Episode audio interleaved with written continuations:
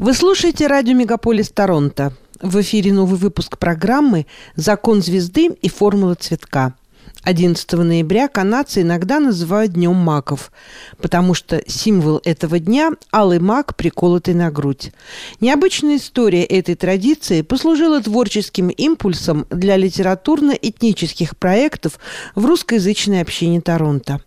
Об этих проектах рассказывает руководитель клуба «Эцетера», ведущая программы Вита Штивельман.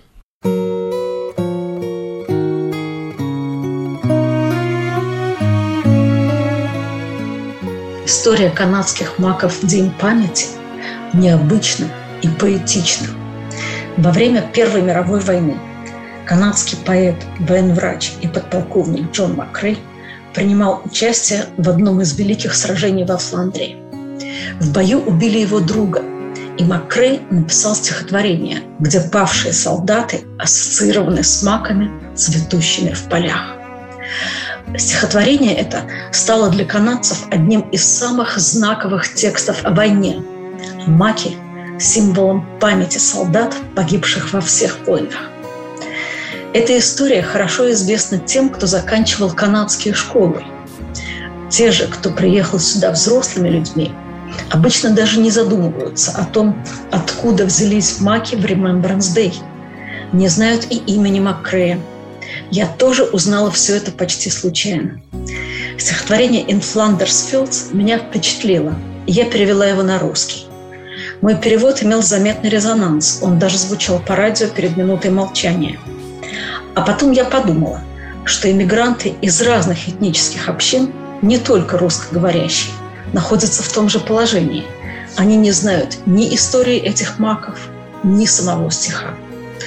Клуб «Эцетера» много работает в направлении культурной мозаики, и нас поддерживают литераторы из разных этнических общин.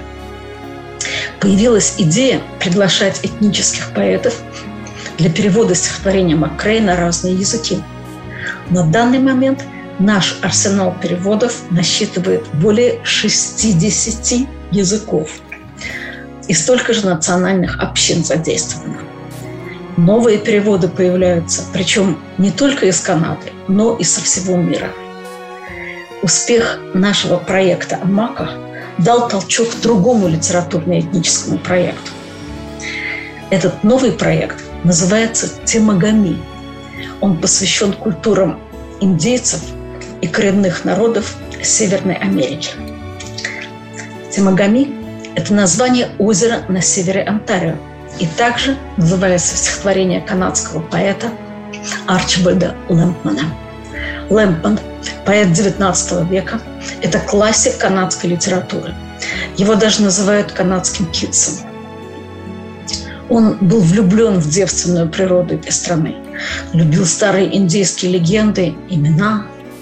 Мне очень понравился стих о таинственном озере, и я перевела его на русский. Вот этот перевод.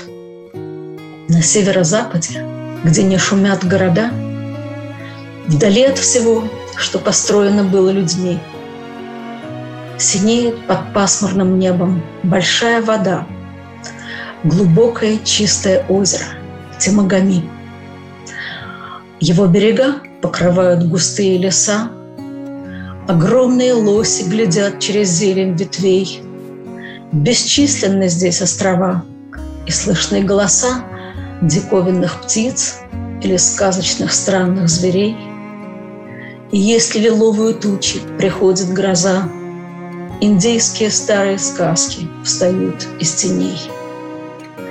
На нашем каное, на веслах, часами подряд с утра и до вечера плыли, и видели мы, как медленно падает и умирает закат в молчании озера, озера Темагами. Само слово «Темагами» означает «глубокая вода». Это слово из языка племени Аджибве. Носителей этого языка уже почти нет. И такая же ситуация, как мы знаем, с большинством языков аборигенов этого континента. Проект состоит в том, что мы собираем стихи и песни, посвященные индейским культурам и названиям. Это огромный простор для вдохновения, ведь и Торонто, и Онтарио и Канада. Это все индейские слова. У нас набралось уже около 30 артефактов этой инициативы. Есть Facebook-группа для энтузиастов культурной мозаики. Называется она «Театронта». Там мы публикуем стихи для обоих проектов. Там же публикуем сообщения о важных событиях и наградах. Проект «В полях Фландрии» в прошлом году получил награду Канадской ассоциации этнических медиа. А в этом году номинировал на премию генерал-губернатора.